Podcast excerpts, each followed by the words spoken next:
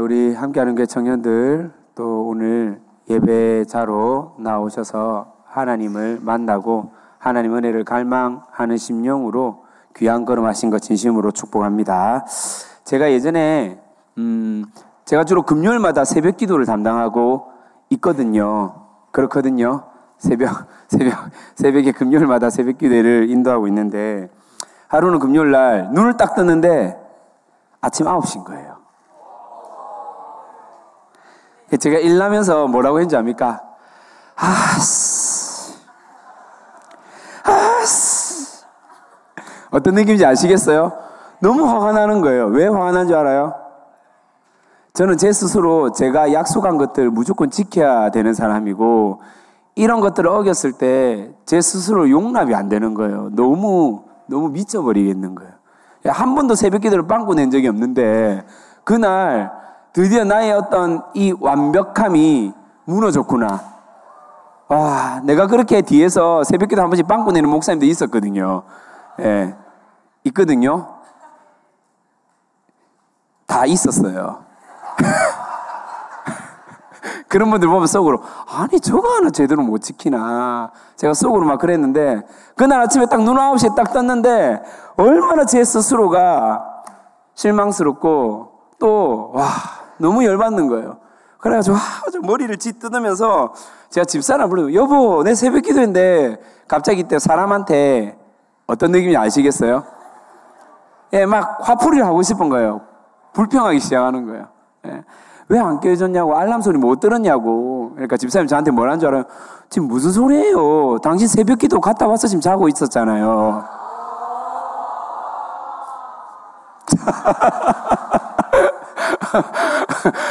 어떤 느낌인지 아시겠어요? 그 짧은 두 시간 잠을 자고 나서 제가 또다시 한 주가 지났다라고 생각을 한 거예요. 어떤 느낌인지 아시겠어요? 그래서 제가 그날 빵꾸를 냈구나. 이미 사실은 저는 새벽기도 설교하고 와서 너무 피곤해서 잠시 쪽잠을 잔 건데 너무 억울한 거예요. 제가 좀 전에 내 스스로에 대해서 막 화내고 불평했던 그 공감 좀 해주실래요, 여러분? 너무 속상하고 화가 나서 미쳐버리겠는 거예요. 아, 나 왜 그랬지? 여러분, 이런 경우 없으십니까? 있죠? 어떤 의미 아시죠? 감사합니다. 예. 제가 왜 이야기를 하냐면, 오늘 다윗의 억울함에 대한 이야기를 좀 하려고 해요. 그래서, 10편 57편은, 10편이 시지 않습니까? 옛날로 치면 노래거든요, 노래. 노래. 멜로디가 없는 노래예요. 악보가 없는 노래인데, 왜 10편 57편을 다윗이 이렇게 고백을 했을까? 노래를 했을까? 그 배경과 이유를 좀 살펴보면서 오늘 우리 23년도 이제 마지막 달을 남겨둔 시점에서 우리에게 하시는 하나님의 마음과 말씀을 잘 새겨 듣고 살아갈 수 있기를 진심으로 축복합니다. 자, 10편 57편은요. 10편이 모든 게 같은 어떤 주제와 어떤 공통의 목적으로 지어진 시는 아니거든요. 각각의 종류가 있다란 말이에요. 좋은 성경책을 갖고 있, 는 분들은 10편 57편 1절 전에 1절 전에 57편 옆에 표제가 적혀 있을 거예요. 표제. 뭐라고 적혀 있습니까? 다윗의 믹담시 인도자를 따라 알 끊고 다스의 새 맞춘 노래 맞습니까? 그 다음에 또 사울을 피하여 예, 적혀 있죠, 여러분. 자, 그러면 우리가 궁금한 게 있어요. 알 다스에세 맞춘 다윗의 믹담시라고 해요. 믹담시라고 그래요. 자, 알 다스에스 뭔가?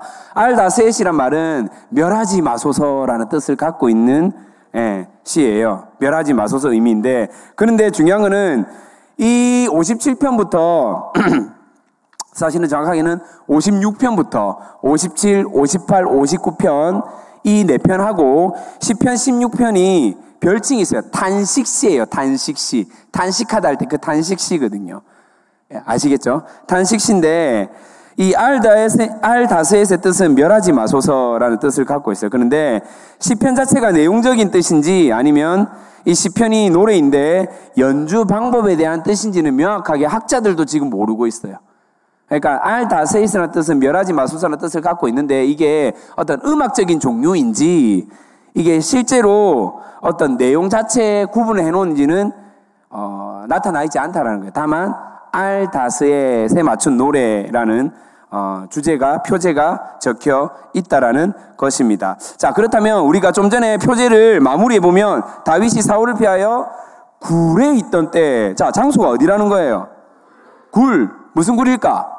우리가 잘 알고 있는 예, 아둘람 굴일 수도 있고 엔게디 굴일 수도 있어요. 근데 보통 학자들마다 좀 차이가 있는데 많은 학자들이 대부분의 학자들이 엔게디 굴이라고 합니다. 굴은 아둘람 굴일 수도 있어요. 근데 명확하게 나타나 있지 않기 때문에 아무튼 굴 안에서 기록된 시라는 거예요. 그러면 자 굴에 있다는 말은 뭐냐면 지금 누군가로부터 쫓김을 당하고 있다 맞죠?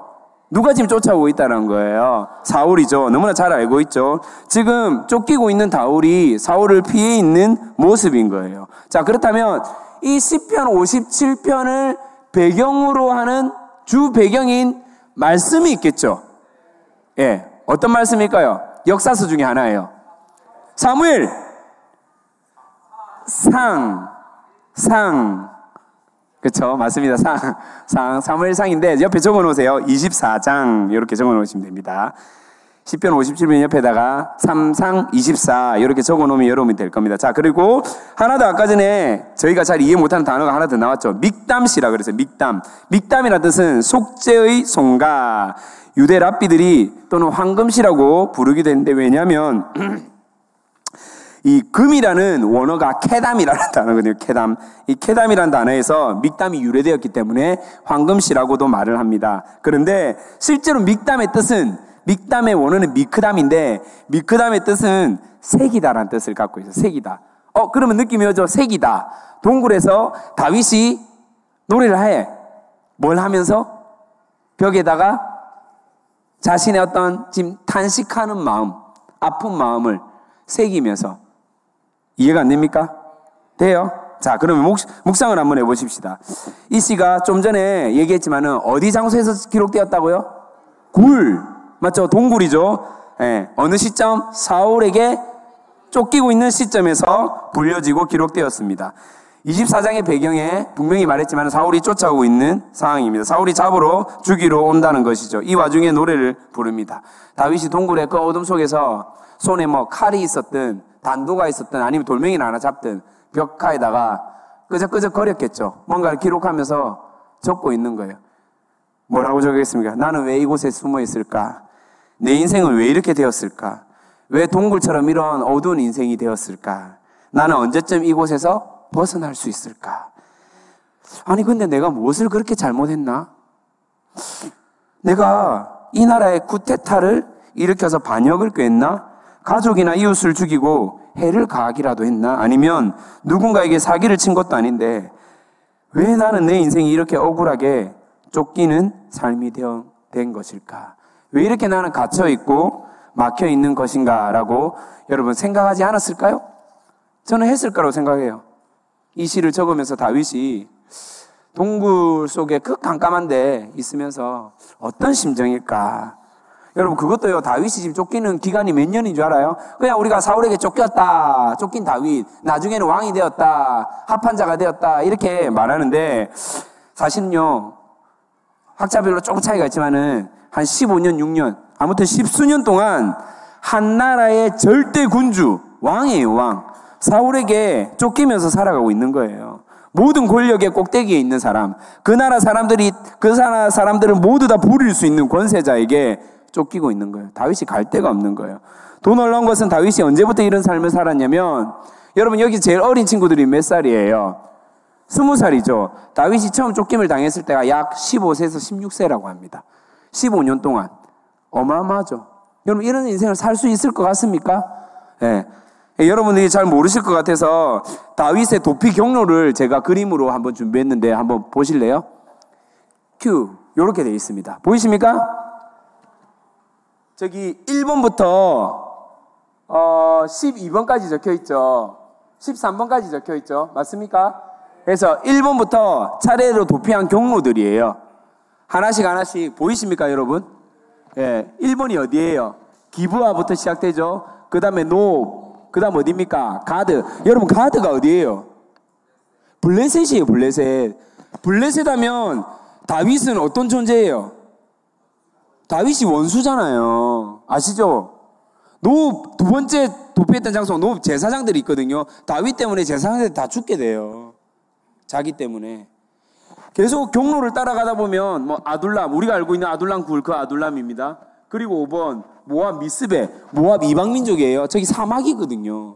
사람이 살 수 없는 땅이에요. 그 다음에 가다 보면 저기 헤렛, 저 완전 숲풀 지역이거든요. 그 집이, 집이 지어지지 않는 장소예요.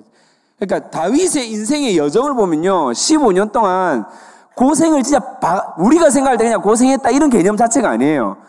첫 번째 인간이 살 수 없는 곳에서 살았어요.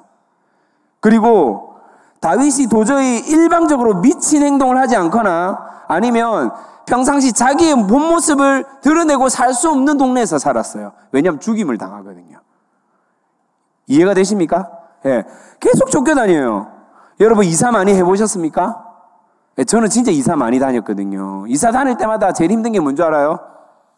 다른 사람도 뭐 친구 사귀는 거, 뭐 학교로 옮기는 거, 뭐 맞죠? 그것도 어려운데 저는 저한테 제일 힘든 게 뭐냐면 아 체육복 사는 게 제일 힘들었어요.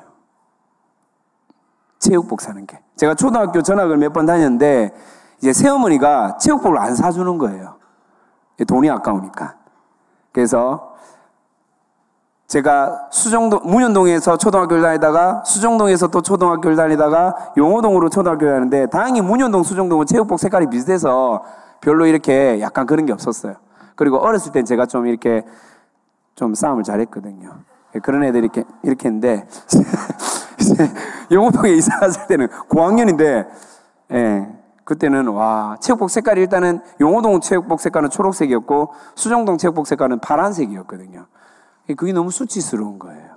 이사 다닐 때마다 이런 걱정, 이런 염려, 어떤 느낌인지 아시겠죠? 그러니까 다윗이 지금 15세, 16세부터 이런 경험을 계속 했다라는 거예요. 얼마나 수많은 고통과 아픔 속에서 살아왔겠습니까? 예. 결국은요, 헤브론의 도성을 딱 이렇게, 어, 이렇게 삼을 때까지 십수년을 계속해서 도망 다니면서 살아온 다윗의 인생이란 것을 여러분들이 아셨으면 좋겠습니다. 그래서 시편 57편을 뭐라고 하냐면 소두에 말했지만 비타넷이라고 그래요. 비타넷이. 그런데 우린 절대 여기서 표제와 어떤 주제를 보고 속아서 넘어가면 안 됩니다. 주제 분명히 비타넷시로 장르로 종류가 되어 있지만 내용을 보면요. 결코 비탄이 아닙니다. 비탄이 아니에요. 오늘 그 이야기들을 하나씩 하나씩 한번 꺼내어 보도록 하겠습니다. 자, 본문 내용을 한번 살펴보십시다.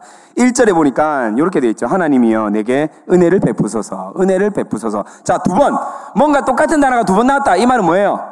강조. 아, 그렇지. 역시 우리 교회 청년들 대단합니다. 예. 강조 중요하다 이라는 거예요. 다윗의 지금 간절함, 호소를 느낄 수 있는 대목이죠. 하나님의 도움 없이는 은혜 없이는 살아갈 수 없습니다. 제발 주님 은혜를 좀 부어 주십시오. 저에게 저를 따라오는 이 나중에는요, 다윗을 따라오는 사람들이 억울하고 헐벗고 굶주린 자들이 몇 명이냐면, 혼자면 피하기 쉽겠죠. 나중에 10명이 되고 20명이 되고 여러분처럼 150명 넘어가서 200명 함께하는 교회처럼 어? 출석 오늘 출석 인원을 다 합치니까 한 600명 되더라고요. 다윗이 마지막에 아돌랑굴 엔데기굴에 따라다니던 사람들이 몇 명으로 예상하냐면 600명, 600명.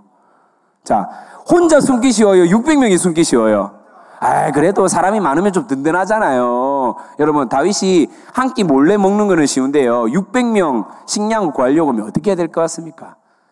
예. 근데 한 사람도 내치지 않아요. 다 받아줘요. 그 억울한 사람들, 헐벗은 사람들, 다 받아줘요. 예. 지금 이런 상황 속에서 하나님의 은혜가 아니면 도저히 살아갈 수 없다라고 강구하고 있는 장면이 바로 1절이에요. 예. 근데 여기 보면 후반부에 내 영혼이 주께로 피하되 주의 날개 그늘 아래라고 되어 있죠. 맞습니까, 여러분? 예.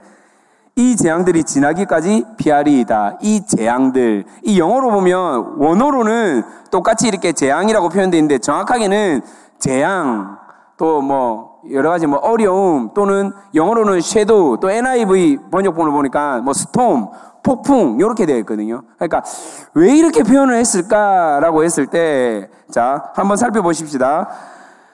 그런 어떤 재앙 폭풍으로 몰려올 때 다윗이 주위의 날개 아래 보호해 달라는 호소를 하거든요. 왜 그러냐면 사울 왕이요 지금 다윗을 잡기 위해서 몇 명을 동원한 것 같아요. 실수를 아시는 분. 다윗 한 사람을 잡기 위해서 군사들 몇 명 데리고 온 것 같습니까? 예, 사무엘상 24장 2절 한번 읽어 보도록 하겠습니다. 시작.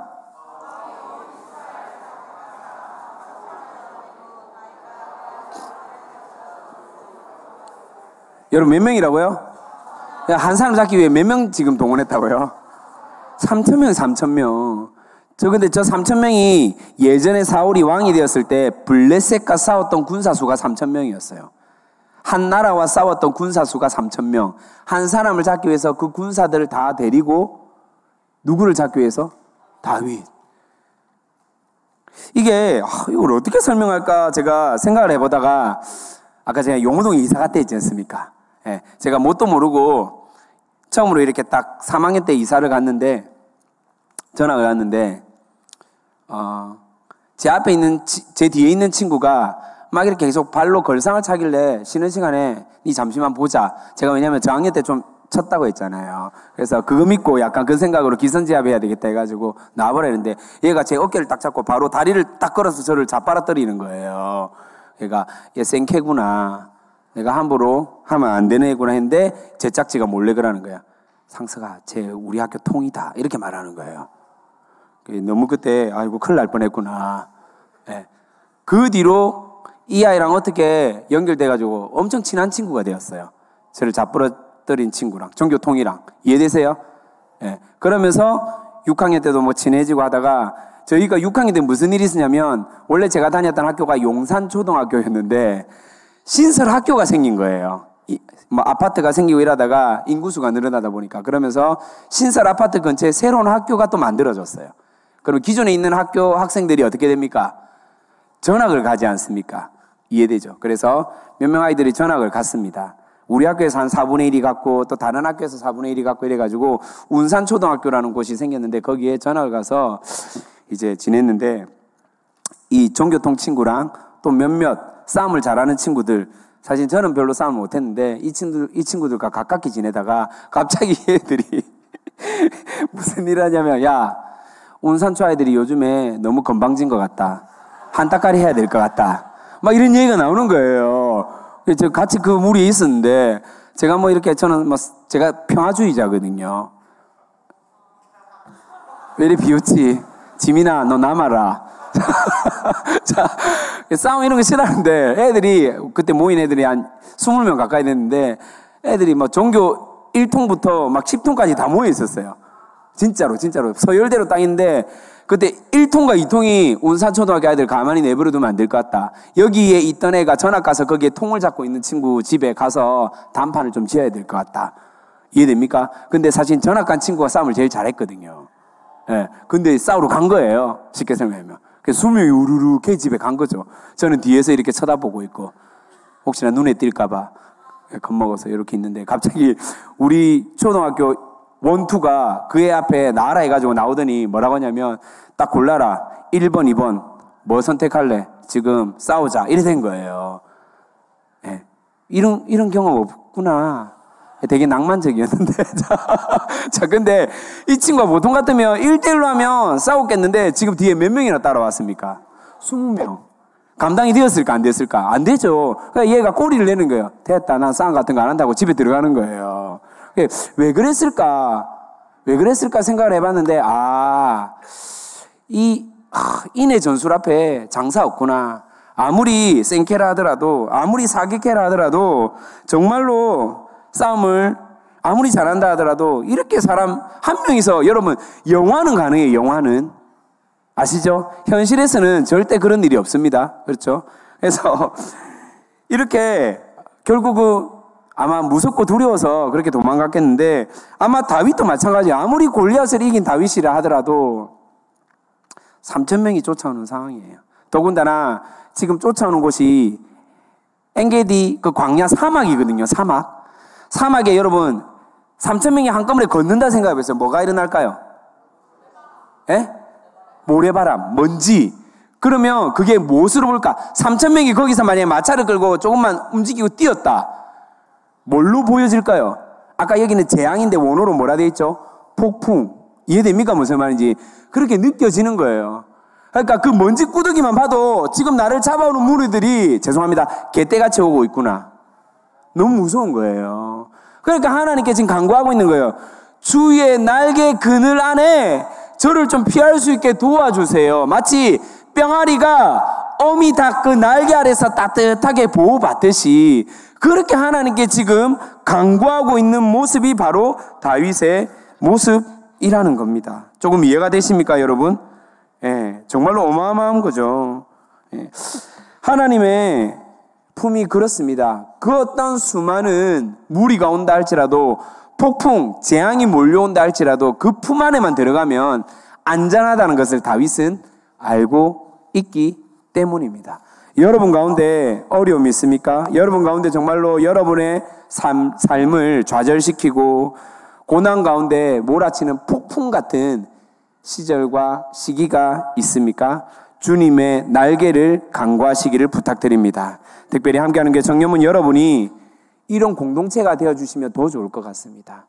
이렇게 고난 속에서 불안 속에서 살아가고 있는 청년들을 주님의 그 날개 공동체로 꽉 안아줄 수 있는 함께하는 게 청년부.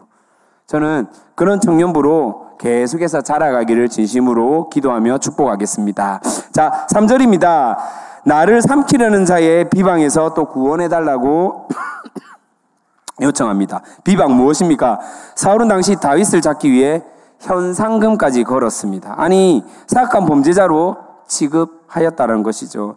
다윗이 한 일이라곤 귀신 들린 왕을 위해서 그 악, 악영이 임했거든요, 사울에게. 그때 뭡니까? 다윗이 연주를 하면서 악영을 떠나가게 하거든요. 악한 영을 떠나가게 한단 말이에요. 그 다음에 이름도 빛도 없이 아버지가 시킨 목동, 다윗이요. 어린 나이 때부터 목동에 일을 하거든요. 목동. 양치기를 했다 이 말이에요. 그 다음에 하나님을 모욕하는 블레셋 장수인 골리앗을 무찔렀던 것. 아, 그것뿐인데 지금 누명을 쓰고 있는 상황이라는 거예요. 자, 다시 사절을 한번 넘어가 보겠습니다. 내 영혼이 사자들 가운데서 살며 내가 불사르는 자들 중에 누웠으니 곧 사람의 아들들 중에라. 그들의 이는 창과 하살이요. 그들의 혀는 날카로운 칼 같도다. 지금 먹이를 찾아 헤매는 사자 한 마리가 어슬렁거리고 있어요. 여차하면 달려들 기세라는 것을 알고 있는 거예요.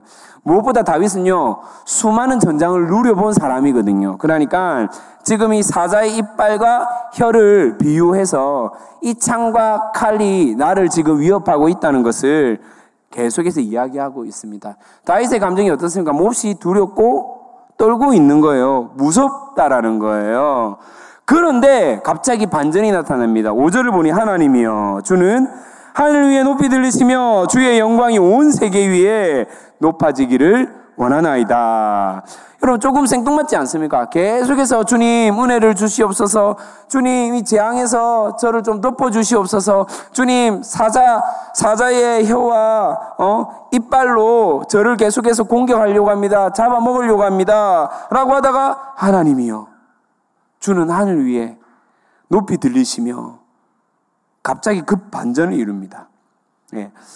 너무나 두렵고 무서운 상황 가운데서 그렇게 고백을 하더니 주님을 찬양하는 장면입니다.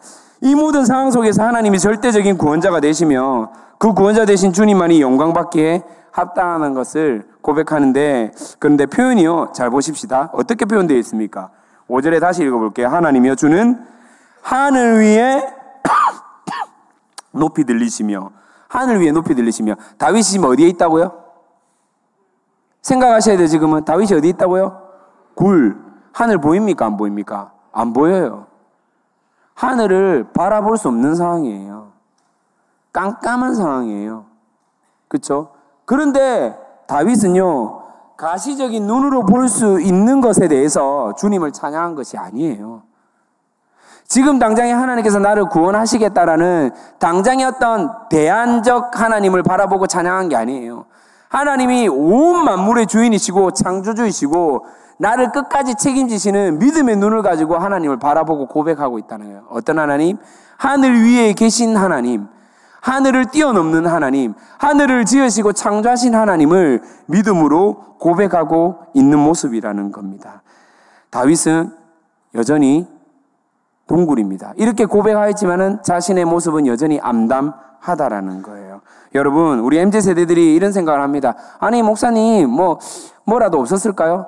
뭐, 지금 뭐, 뭐, 스마트폰 플래시를 켜든가, 아니면 LED라도 켜든가, 아니면 그때 당시 햇불 이런 것도 없었을까요? 여러분, 이 지금 시대가 3천년 전이에요, 3천년 전. 3천년 전. 지금 배경하고 생각하시면 절대 안 된다라는 겁니다. 그런데도 하늘 위에 높이 들린 주님을 찬양하고 있다라는 겁니다. 지금 상황에서 이해를 해서 내가 주님을 찬양합니다. 내 기도에 응답해 주셨기 때문에 찬양합니다. 이렇게 하나님께서 나를 이끌어 주셔서 찬양합니다가 아니에요. 나의 지금 모습은 지금 변화되었다, 변화되지 않았다? 환경은 변화되었다, 변화되지 않았다? 똑같아요. 바뀌어지지 않았다니까요. 여전히 아무래 동굴이야. 먹여 살릴 아이들이, 사람들이, 백성들이 600명이야. 답이 없는 상황이에요. 답이 없는 상황. 그런데도 다윗은요, 진짜 이해되지 않는 상황인데, 이때 믿음을 가지고 하나님을 바라보고 있다라는 것입니다. 오늘까지, 지금까지 인도하셨던 하나님을 전적으로 신뢰하며 높여드리는 내용이라는 것이죠. 나의 머리와 경험으로 이해할 수 없는 지금의 현실과 상황이지만 주님은 온 세계 만물의 주인이라는 것. 오직 주님만이 영광 받으시는 분임을 고백하고 있다는 것입니다. 그리고 이어서 6절 어떻습니까? 6절 그들이 내 걸음을 막으려고 무엇을 준비했다고요? 그물을 준비했대요. 내 걸음을 막으려고 뭘 팠단 말이에요. 지금 장애물 이됩니까? 덫을 놓았다 이 말인 거죠. 예. 다윗이 뭐라고 지금 표현하고 있습니까? 내 영혼이 억울하다. 오늘 주제가 뭡니까? 내 영혼이 억울합니다. 라는 말씀 주제죠. 내 영혼이 억울합니다. 다윗이 그렇게 고백합니다. 내 영혼이 억울하도 다. 내 영혼이 너무 억울하도 다. 내가 무엇을 그리 잘못했길래 나를 이렇게까지 코너로 뭡니까? 나를 이렇게까지 그 수천 명의 군사를 데리고 나를 못 죽여서 안달입니까? 너무 억울합니다. 라는 고백인 거예요. 그런데 그 다음 말씀이 뭐라고 적혀 있습니까? 그들이 내 앞에 웅덩이를 팠는데 어떻게 됐다고요? 자기들이 그 웅덩이에 빠졌다라는 거예요. 여러분, 여기에 정말 중요한 단어가 억울하도다라는 단어예요. 자, 억울하도다. 담임 목사님 원어를 웬만하면 쓰지 말라고 했는데 억울하도다 단어가 뭐냐면 카파프라는 원어입니다. 카파프. 카파프. 카파프의 뜻은 뭐냐면 구부리다, 숙이다, 결국 납작하게 엎드리다 라는 거예요. 사냥꾼이 막 동물을 쫓다가 동물들이 막 구부리다, 엎드리다 그런 상황을 묘사해서 카파프라는 단어를 썼는데 실제로 제가 언제인지 모르겠는데 두 번 있었어요. 군대에서 한 번 있었고 가족 여행을 가다가 이런 일이 있었는데 군대에서 이제 고참들이 알려주는 거예요. 꽁 사냥하러 가자. 꽁을 어떻게 잡는지 알려주는 거예요. 꽁은 꽁이 있을 때 오랫동안 날지를 못하거든요. 그래서 꽁을 발견하면 첫 번째 고함을 지르면서 물건을 집어 던지면 꽁은 그대로 무서워서 고개를 바짝 엎드리고 꼬리를 쳐들고 그렇게 가만히 있다고 몇 초 동안 그때 잡으면 된다고 하는 거예요. 실제로 그렇게 잡아오더라고요 고참들이 꽁을 너무 신기했거든요. 그런갑다 이랬는데 제가 저기 영덕으로 가족 여행을 갔는데 실제로 꽁이 지나가는 거예요. 그래서 제가 너무 신기해가지고 잡으려는 마음은 아니었고 그때 그, 그 들었던 말이 생각나서 주변에 돌멩이를 하나 잡고 던졌는데 진짜 꽁이 얼마나 멍청한지 돌멩이 던지면 보통 도망을 가야 되잖아요. 예, 대가리를 딱 땅에 박고 가만히 있는 거예요. 한 번도 이런 경험 없습니까, 여러분? 그렇거든요. 다음에 한번 해보세요. 자, 예, 너무 신기하더라고요. 아, 그렇구나. 바로 이 모습이에요. 이 모습. 억울하다라는 원어의 뜻이 뭐냐면, 구부리다, 고개를 숙이다. 어떤 느낌인지 아시겠죠? 예. 자, 어, 사울 왕이 다윗의 길을 막고 다윗을 이렇게 잡으려고 장애물을 준비하고 잡아뜨리려 하는데 다윗이 너무나 억울한 상황인 거예요. 안 그렇겠습니까?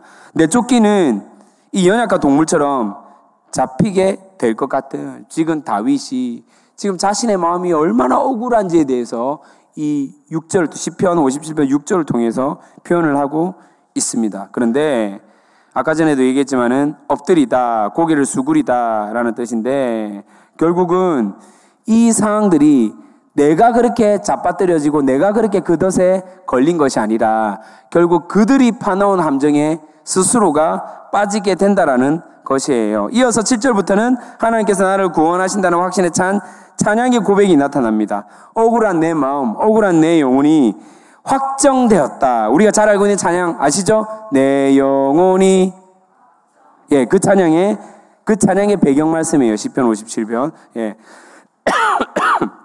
확정되었다고 그렇게 말을 하고 있습니다. 어, 다윗의 고백이 여러분 그냥 나왔겠습니까? 그리고 하나님께서 받으시는 다윗의 이 고백이 그냥 주신 하나님의 감동일까요? 저는 결단코 아니라는 생각이 듭니다. 다윗의 이 고백, 내 영혼이 확장되었다는 것은 이미 하나님께서 내가 어떤 모습으로 살든 어떤 생각을 가지고 있든 어떤 상태이든 내가 혹여나 하나님의 백성으로 온전한 삶을 살지 않았을 그때도 이미 내가 너를 확정하였어. 내가 너의, 나의 자녀로 내가 너를 선택하였어. 내가 그 부분에 대해서는 결코 변함이 없다라는 것을 말하고 있는 것입니다. 여러분 더 구체적으로 한번 말씀을 찾아보도록 하겠습니다. 로마서 5장 8절입니다. 로마서 5장 8절 다 같이 한번 읽어 보겠습니다. 시작.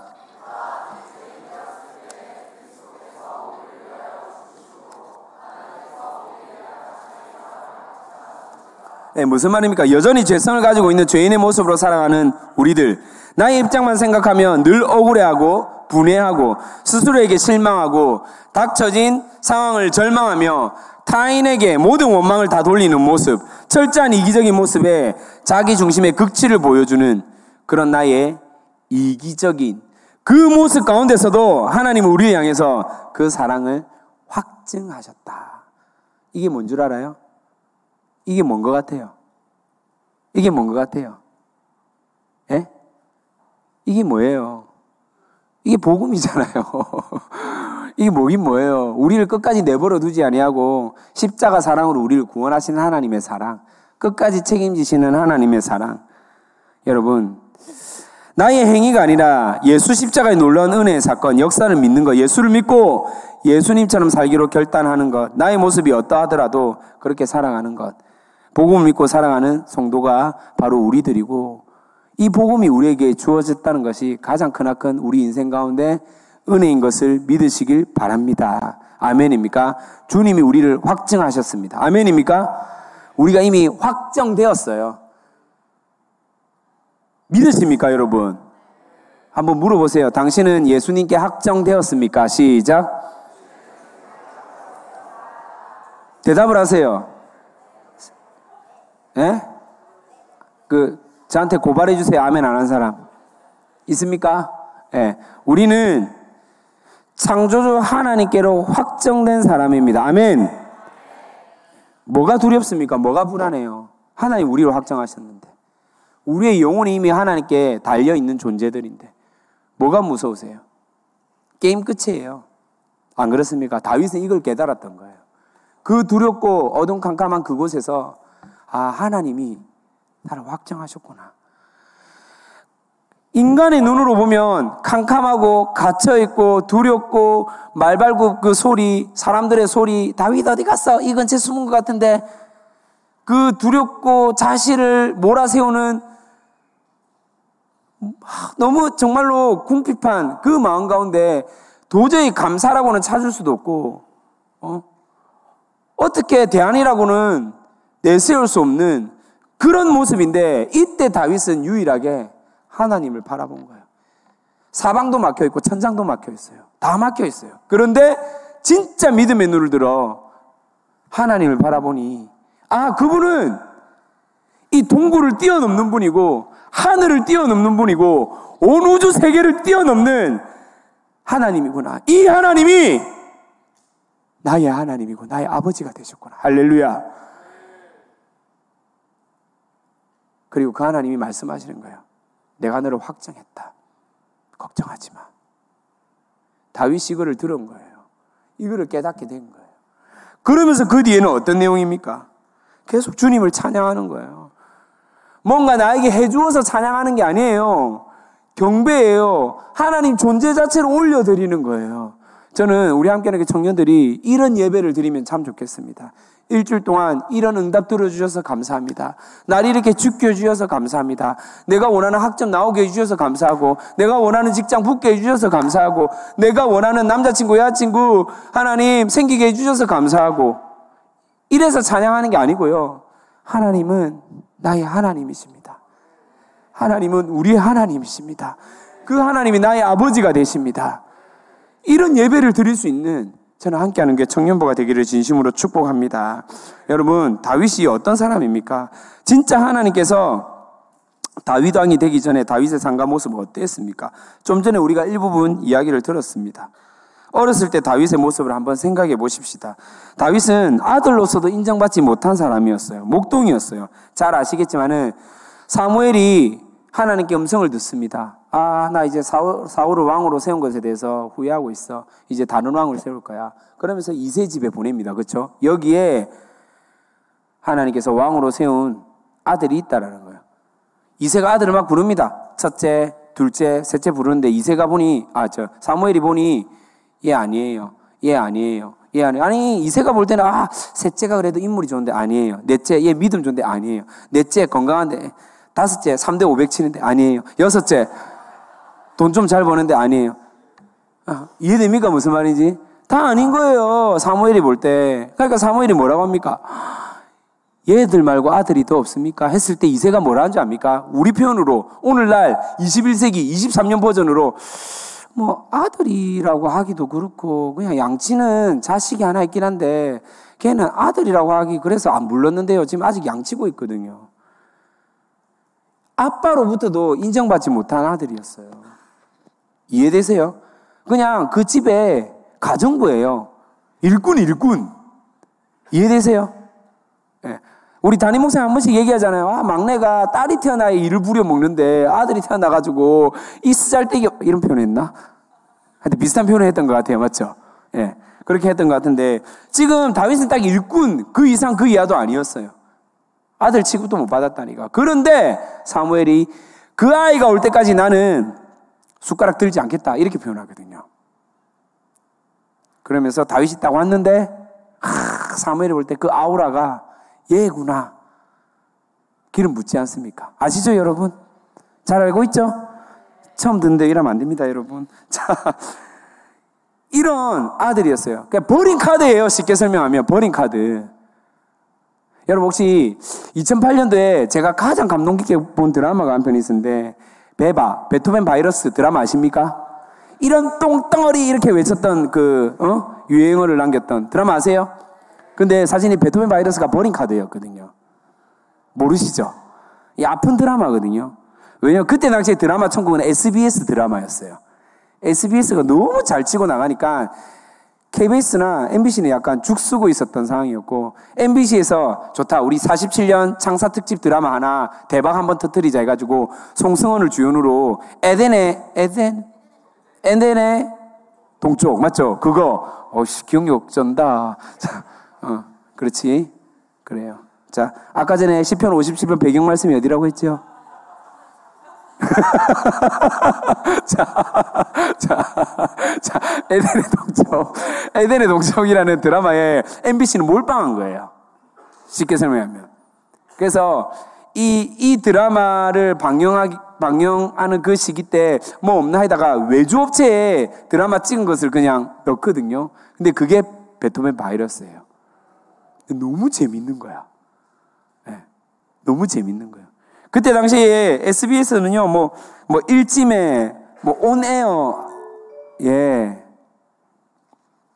예, 온에어, 뭐, 유리의 성 등등, 이런 드라마들이 막 히트를 쳤을 상황이었거든요. 예. 그래서, 이게 버린 카드였는데, 오히려, 오히려 베토벤 바이러스가 이렇게 뜨게 되고, 나중에는 주인공이었던 김명민이 송승헌과 함께 공동 대상까지 받게 된 상황이 되었죠. 자, 다윗이 이런 상황이었어요. 버린 카드였는데 나중에는 하나님께서 정말로 친히 쓰이는 하나님의 나라의 왕으로 세움을 받았다라는 겁니다. 자, 그런데 중요한 거는 그러면 다윗이 언제부터 하나님께 왕으로 선택을 받았을까요? 언제부터? 생각을 해보셔야 돼요. 다윗이 언제부터 왕으로 인정을 받았을까? 하나님께 세우셨을까? 1번, 사무엘이 기름 부었을 때. 2번, 다윗이 골리앗을 물리쳤을 때. 3번, 사울에 쓰여 있는 그 악한 영을 떠나 보냈을 때. 언제였을까요? 어? 사무엘을 통해서 기름 부었을 때 예, 한번 찾아보십시다. 사무엘 하 7장 8절 말씀. 다 같이 한번 읽어보겠습니다. 제가 제일 좋아하는 말씀입니다. 시작.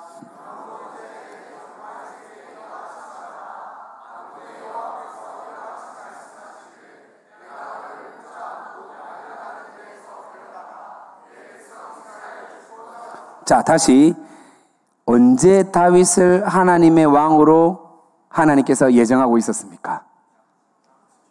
예?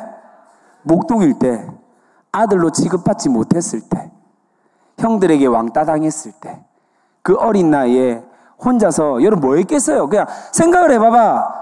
그때 다시 말하지만 텔레비전 이런 거 없었어요. TV, 뭐 스마트폰 이런 거 없었어요, 여러분. 오징어 달구지 이런 것도 안 나왔을 때예요.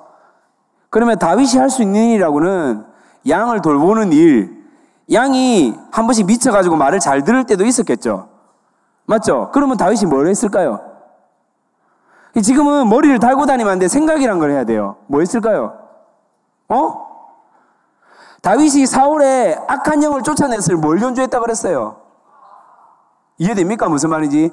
악기 연주하면서 하나님을 찬양했단 말이에요. 그리고 여러분 그 블레셋이 막 이스라엘 욕할 때 다윗이 완전 깊은 빡침이 일어나가지고 제가 싸우겠습니다 이러잖아요.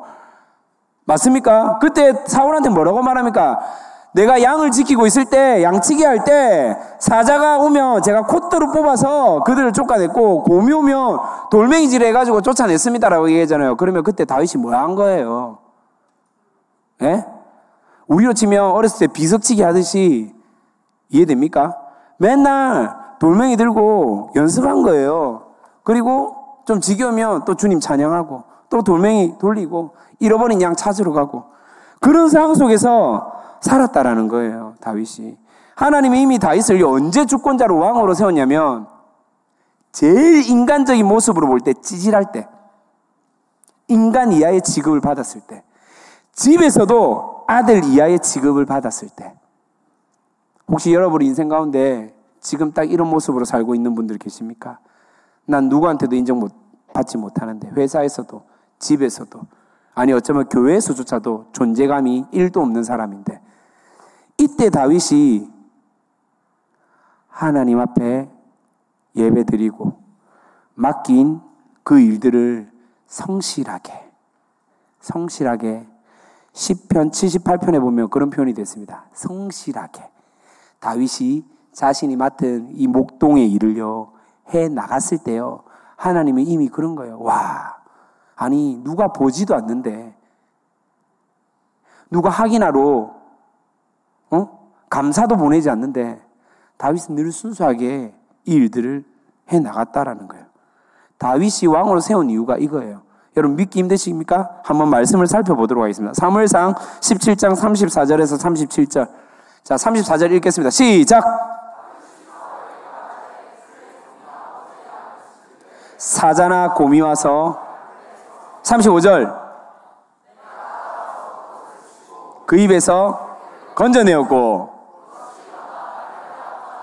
내가 그 수염을 잡고 여러분 사자의 수염을 잡고 여러분 여러분 이거 지금 어 그럴 수 있다. 여러분 이렇게 읽으시면 제발 안 돼요 성경을. 제가 우리 애가 큰 애가 돌땐가 두 돌땐가 안고 현대백화점 옥상에 동물 동물원 뭐 특별전 같은 걸 했어요. 부산에 그때 동물원이 없을 때였거든요. 성지고 그 동물원이 없어지고 부산에 동물원이 아무것도 없어가지고 특별전에 현대백화점 옥상에서 해가지고 아이를 안고 갔는데 유리 유리 그 뭐죠? 저렇게 저렇게 드럼 부스 안에 저렇게 저렇게 만들어서 암사자 한 마리가 있어, 암사자가. 그래, 애한테 보여준다고 제가 가까이 갔는데, 사자가 갑자기 누워 있다가, 갑자기 벌떡 일나는데요. 제가 순간 너무 쫄아가지고 뒷걸음이 이렇게 쳤어요. 무서워가지고. 암사자를 봤는데도. 근데 다윗이 지금 15세, 16세 때, 여러분 뭐라고요? 아니, 그보다 더 어렵겠죠. 맞죠? 쫓기기 전이니까, 목동일 때니까. 10대 초반에 수염 잡고 사자를 잡으러. 여러분, 이게 말이나 된다고 생각합니까? 예? 그럼 성경은 거짓인가요? 픽션인가요? 전설인가요? 성경은 팩트잖아요. 사실이잖아요. 사자를 두려워하지 않았단 말이에요. 왜냐하면 하나님 맡기신 그 일들을 끝까지 지켜내고자 했던 그 성실함이 있었기 때문에. 계속 읽어볼게요. 아, 끄지 마시고. 계속. 36절. 시작.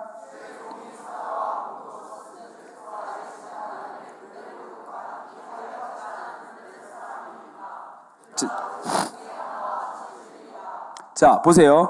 하나님을 모욕하는 것에 대해서 절대 참지 않는 다윗이었어요.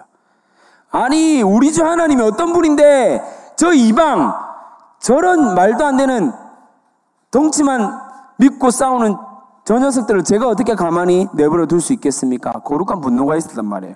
다시 37절, 36절입니까? 네, 37절 읽겠습니다. 시작.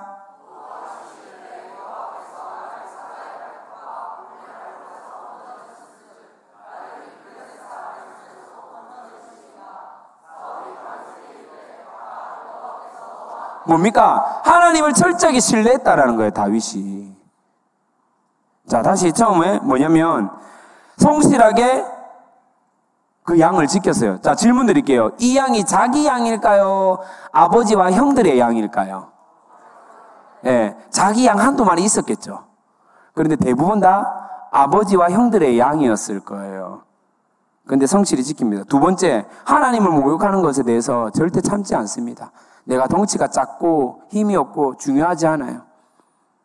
거룩한 분노를 가지고 바로 그 앞에 당당했습니다. 세 번째, 하나님 나와 함께 하시겠다, 나를 지키겠다는 정말 끝까지 하나님을 맹목적으로 신뢰하는 그 신뢰감이 있었다는 거예요. 마지막, 사무엘상 16장 18절에서 19절 한번 읽어보도록 하겠습니다. 시작.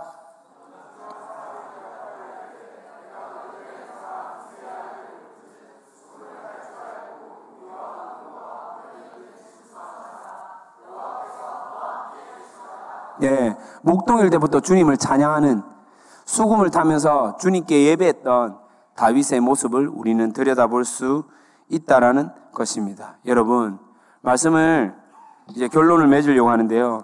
다윗의 모습을 보면요. 가장 억울할 때, 가장 서러울 때, 가장 외로울 때 그때 다윗은요. 하나님께 예배합니다. 가장 혼자일 때, 아무도 자신을 알아주지 않을 때 그때 주님을 찾습니다. 거기서 자신에게 맡겨진 일을 충실하게 다 합니다.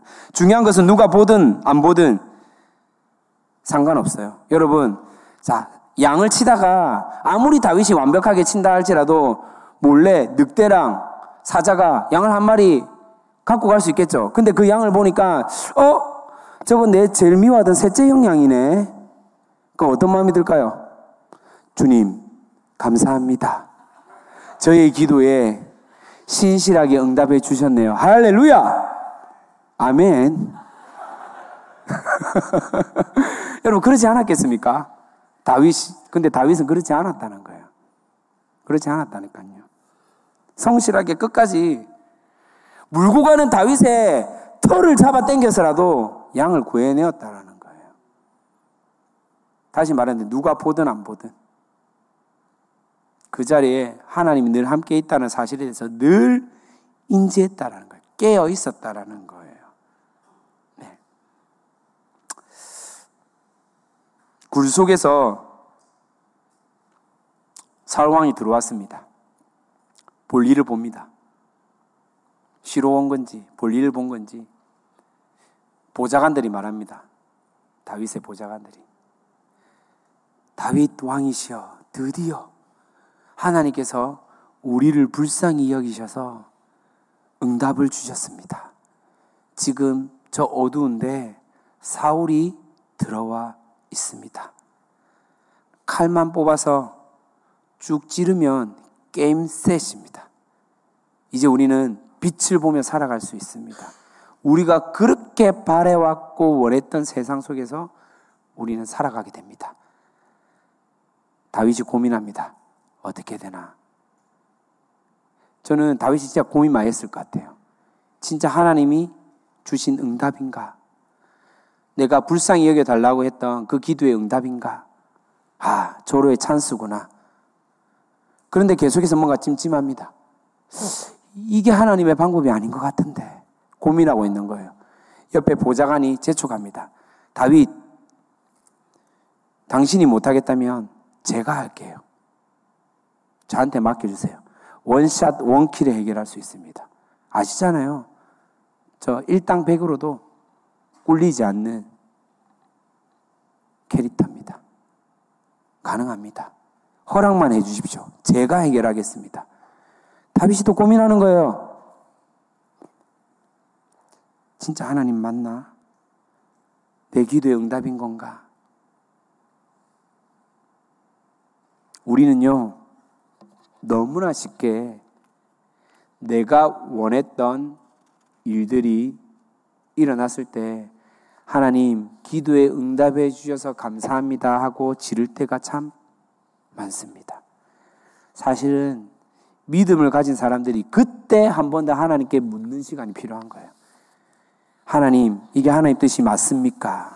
한번 따라하겠습니다. 하나님, 하나님의 뜻이 맞습니까? 제가 말하는 의도를 여러분 이해가, 이해, 이해하시겠습니까? 네, 확인해야 돼요. 다윗은 다시 하나님께 묻는 거예요. 아무리 생각해도 이거 하나님 방법 아니거든요. 아니, 어떻게 하나님이 기름 부은 왕인데 내가 기름 부은 왕을 죽일 수 있단 말인가? 조금만 여러분 묵상해 보면요. 이거예요. 자, 보십시다. 요거 잠시 킵해 놓고요. 여러분, 제가 제일 싫어하는 말이, 야, 니 못생겼다. 이런 말 진짜 싫어하거든요. 니 왜 이래 못생겼니? 우와, 창대야, 니 왜 이래 못생겼니? 성호야, 니 그 얼굴이니? 왜냐면, 기분이 좋을까요, 나쁠까요? 나쁘죠. 최소한 예수쟁이는, 주영가님 왜 그래 크게 웃으세요? 예? 자, 자, 최소한 예수쟁이는요, 진짜 이 말을 절대 하면 안 돼요. 왠 줄 알아요? 우린 누구 형상으로 지원받았습니까? 하나님의 형상으로 지원받았잖아요. 아멘입니까? 아니요, 저는 하나님의 형상이 아니라 하나님의 형으로 지원받은 것 같습니다. 상은 없는 것 같습니다. 이런 분 계십니까? 우리 동일하게 하나님 형상이잖아요. 믿으세요? 하나님 형상으로 지원받았어. 아멘? 근데 하나님 형상으로 지원받은 사람에게 니 못생겼다. 이 말은 누구를 못생겼다는 말이에요? 하나님한테 못생겼다는 말과 똑같은 거예요. 이해가 되십니까? 그럼 이제 연결. 뭐라고요? 하나님이 세우셔서 기름 부은 왕이에요. 하나님이 친히 세우신 왕이에요. 그런데 하나님의 어떤 직접적인 계시 없이 내가 그냥 기도하고 어 기회다 생각해서 직접 처리한다. 이거는 곧 누구에게 해를 가하는 행동이라는 겁니까? 하나님인 거예요. 조금만 우리가 영적으로 깨어 있고 기도해 보면 이게 긴지 아닌지 알 수 있는데 우리는 너무나 쉽게 우리의 감정적으로 우리의 생각대로 판단하고 결정하고 행동할 때가 많다라는 겁니다. 여러분, 우리에게는 어떤 게 필요하냐면 이 다윗의 고집이 필요해요. 보좌관들이 죽입시다. 처리합시다 할 때 아니야. 잠시 스톱. 느려도 돼. 잠시만. 아니야. 지금 기회 이거밖에 없어요. 이제 곧 볼일 끝나요. 이제 나갈 것 같단 말이에요. 보세요. 지금 소리가 다 끝나가요. 어, 이제 다 됐어. 옷 입는 소리 들려. 얼마쯤 조마조마할까요? 얼마 조바심이 생길까요? 지금이 아니면 안 돼요. 근데 다윗이 아니야. 스탑. 이거 아닌 것 같아. 너무 착해 빠진 것 같습니까? 아닙니다. 철저하게 하나님을 신뢰하고 하나님을 의지하며 하나님의 방법을 인정하는 사람인 것입니다. 내 방법을 내려놓는 믿음이란 거예요. 우리는 참 많은 오해를 합니다. 주님, 저를 불쌍히 여기셔서 이런 황금 같은 찬스와 기회를 주셨네요. 할렐루야! 직장을 바로 옮깁니다. 월급 두 배 준다고 하니까. 내가 너무 땡기죠, 사실은.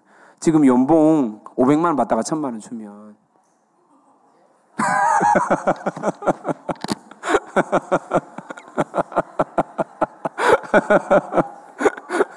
왜 그러세요? 옛날에 3일교회 제가 간사할 때 연봉 60만 원이었단 말이에요. 할렐루야. 예. 실제로 우리 청년 중에 그런 친구가 있었거든요. 목사님, 스카우트 제의가 들어왔습니다. 지금보다 연봉이 1.2배고 근무 시간 너무 좋고, 음, 환경도 너무 좋은 것 같습니다. 예. 이미 얘는 마음속에 결정하고 저한테 얘기를 한 거예요. 예. 그 제가 딱 한마디만 했습니다. 얘기를 하다가, 밥을 먹고 얘기를 하다가, 너가 처음에 이 회사를 목사님이 알기로는 네가 기도하고 준비해서 응답받고 간 회사로 알고 있어. 맞니? 예. 어떻게 기도하고 그 회사에 들어갔는지 한 번 더 물어볼래. 근데 얘가 깜짝 놀라는 거예요. 예. 그리고 1년 동안 다시 그 회사를 안 옮겼어요. 나중에는 더 좋은 회사로 하나님께서 인도해 주셨어요. 예. 저는요, 우리 청년들에게 조금은 미련하게 보일지 모르겠지만은 이런 다윗의 믿음이 있으면 참 좋겠다는 생각이 듭니다. 참 많은 오해를 합니다. 참 많은 실수를 합니다. 그런데 다시 우리가 하나님의 음성에 귀 기울이고 하나님께서 우리에게 진짜 원하는 것이 무엇인지를 분별해서 들을 수 있었으면 참 좋겠습니다. 뭐보다 하나님보다 내가 앞서지 않는지, 내가 하나님보다 먼저 가진 않는지, 정말로 다윗이 하나님의 사람 다윗으로 살 수 있었던 이유는 철저하게 자신의 이 억울함, 하나님께 엎드림으로 나아갔다는 거예요. 아까 전에 제가 억울하다라는 표현 뭐라고 했죠? 무슨 뜻이라 그랬죠? 고개를 수그리다, 엎드리다. 저는요, 이렇게 느껴졌습니다.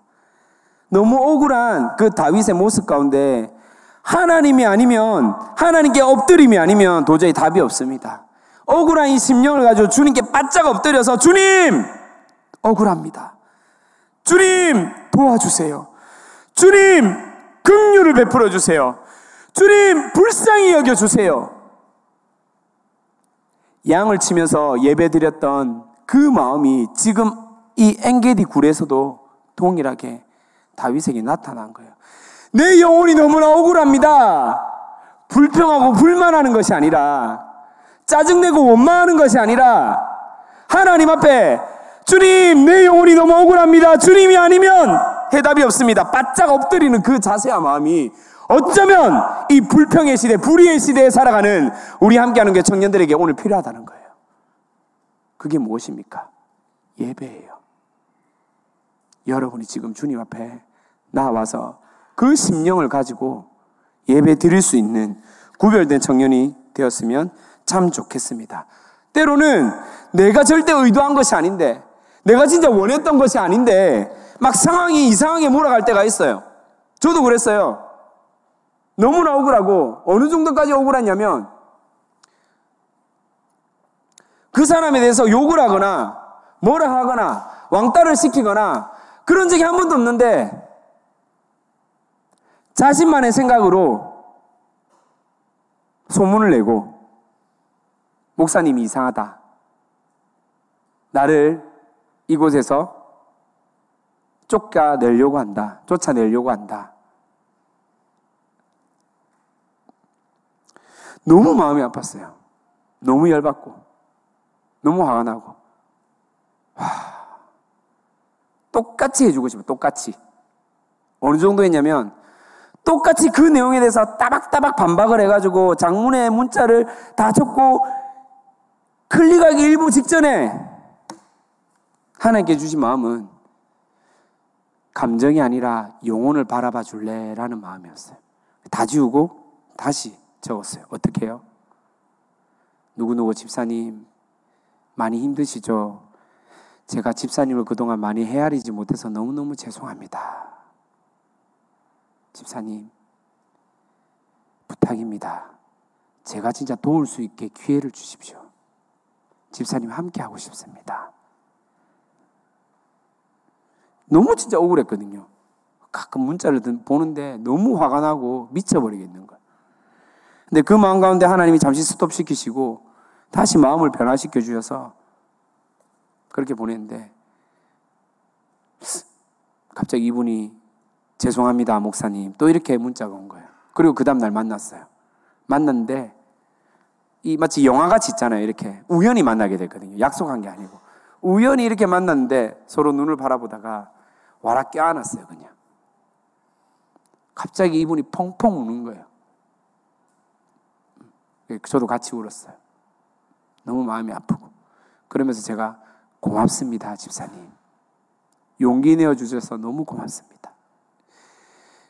교회 공모고 다 때려치우겠다고 했던 그 고백이 진짜가 되지 않고 이렇게 나와 주셔서 너무 고맙습니다. 그러면서 그런 오해들이 하나씩 풀어졌는데 만약에 제가 똑같이 감정적으로 대했다면 어떻게 되었겠습니까, 여러분? 그렇죠? 여러분, 때로는 내가 예상한 것과 달리 다른 방향으로 흘러갈 때가 참 많습니다. 어쩌면 교회에서 더 많을 수도 있어요. 우리 간사나 디렉터나 셀장, 리더들이 사실은 진짜 진심으로 위하는 마음으로 늘 기도하면서 여러분들을 세우고 살리려고 했단 말이 여러분의 가슴에 비수에 꽂혀서 들어올 수 있는 말이 될 때가 있다라는 거예요. 그런데 그때 오히려 하나님께 한번 기도해 보세요. 엎드려 보세요. 예배해 보세요. 아까 다윗이 했던 고백. 내 영혼이 너무 억울합니다. 억울하다는 그 표현 단어에 억울하다는 말이 아니라 주님께 주님이 아니면 안 됩니다. 엎드려 보시라는 거예요. 그때 오히려 여러분이 하나님과 더욱더 가까워지고 한 단계 더 성숙할 수 있는 은혜의 시간이 되리라 확신합니다. 아멘입니까, 여러분? 우리 들었던 말씀을 기억하시면서 함께 찬양하십시다. 나의 상한 마음을 언제나 지켜보시는 하나님 앞에 아무도 모르게 방구석에서 혼자 흘리고 있는 나의 눈물 가운데 늘 타인을 원망하고 나의 스스로에게 실망하며 나의 상황 속에서 절망스러운 인생을 살아가고 있는 내 가운데 여전히 하나님은 주님의 그 은혜의 사랑으로 함께 하시겠다고 약속을 하십니다. 오늘 그 주님 앞에 다시 엎드림으로 우리가 은혜를 구하십시다. 주 나의 모습 보내. 주 나의 모습 보내 상한 나의 마음 보시네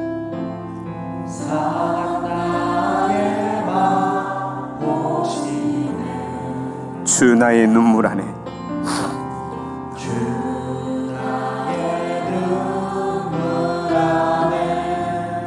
홀로 울던 맘 하시네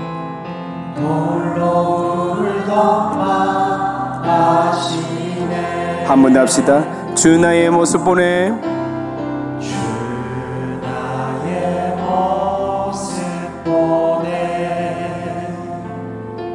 상한 나의 마음 보시네.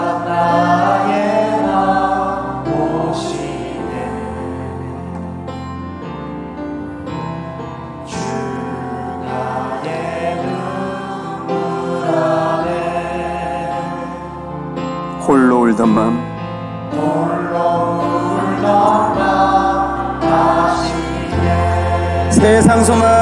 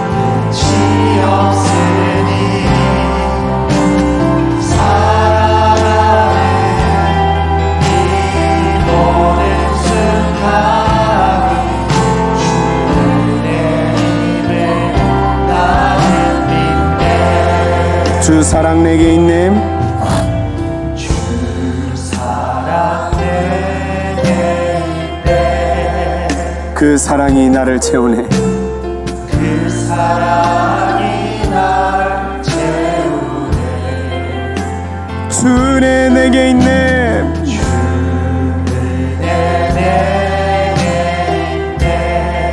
그대로 나를 세우시네.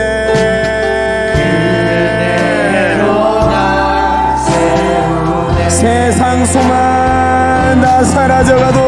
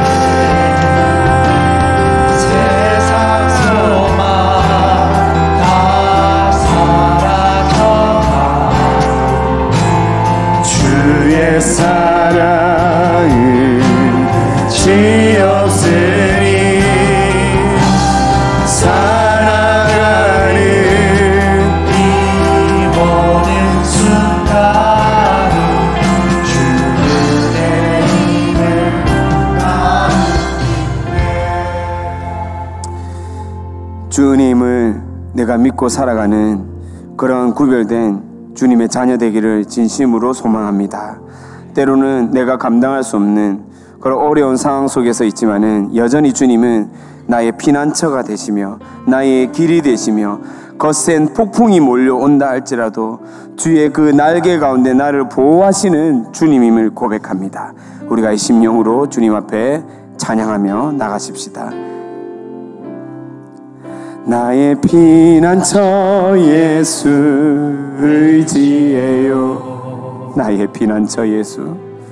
나의 피난처 예수 의지해요. 나의 가는 길에 나의 가는 길에 거센 바람 몰아쳐와도 나의 피난처 예수 아멘. 나의 피난처 예수 의지합니다. 피난처 예수 의지해요. 아멘. 나의 피난처 예수.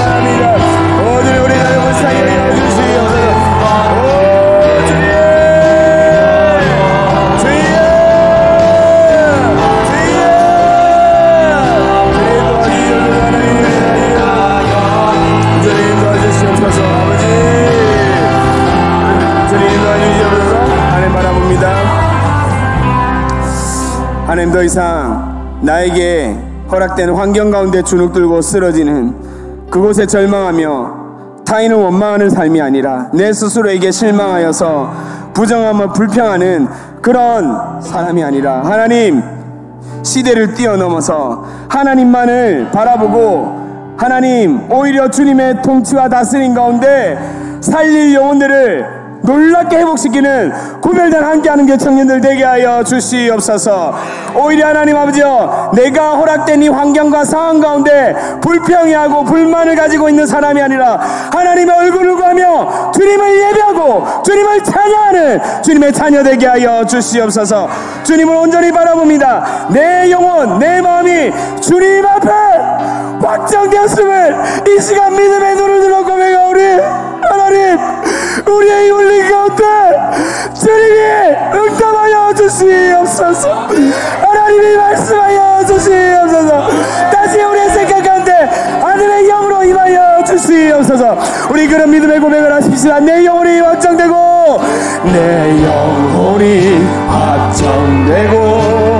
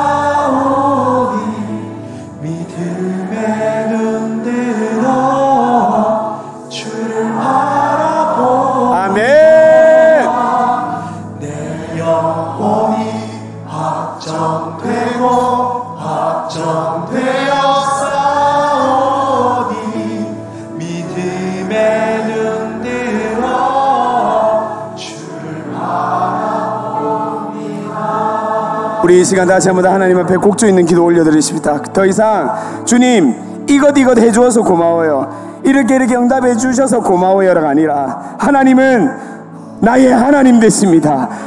만왕의 왕이십니다. 하늘 위에 계신 하나님이시고 그 하나님이 나의 아버지가 되십니다. 주님, 주님을 찬양하오니 주님 홀로 영광 받아 주시옵소서. 주님 그런 예배자로 나가겠다고 하는 청년들 그 자리에 일어나서 우리 주님께 예배하십시다. 내가 만민 중에 주님께 감사하며 주님을 찬양합니다. 주님의 인자는 커서 하늘에 미치고 주의 진리는 넓은 궁창에 이릅니다. 주님을 찬양합니다. 내가 만민 중에 오주 께 감사 주님을 찬양하니 열방 중에서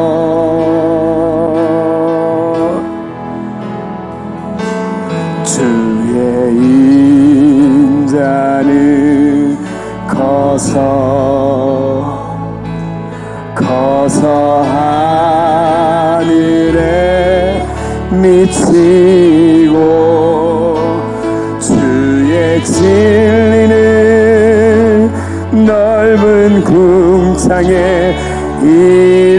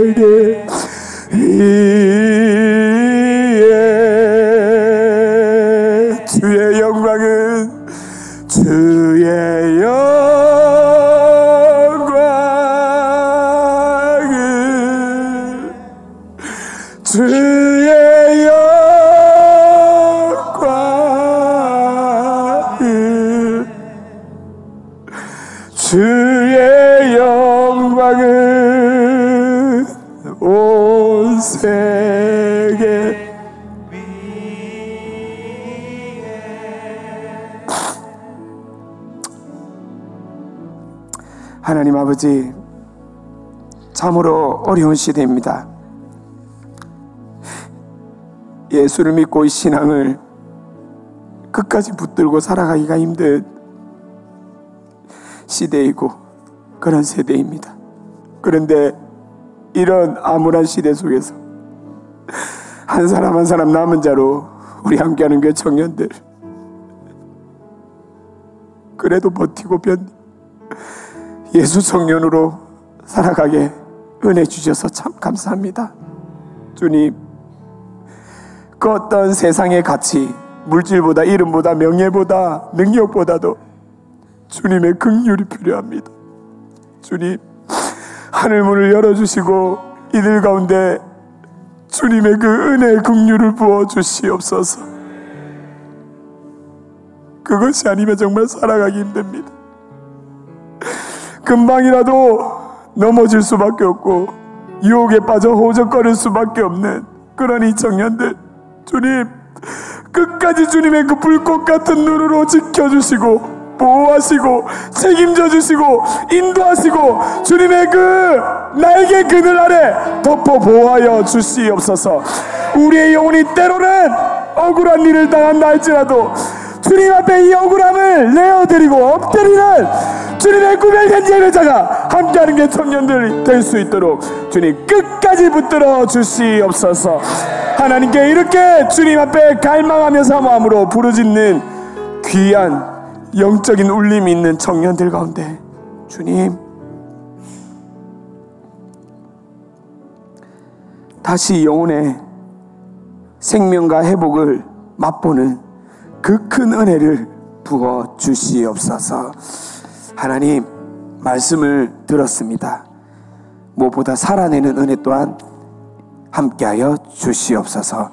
살아내어서 선한 그리스도의 영향력을 행사하는 그런 주님의 아들 딸로 삼아 주시옵소서. 그렇게 하실 하나님을 찬양합니다. 감사합니다.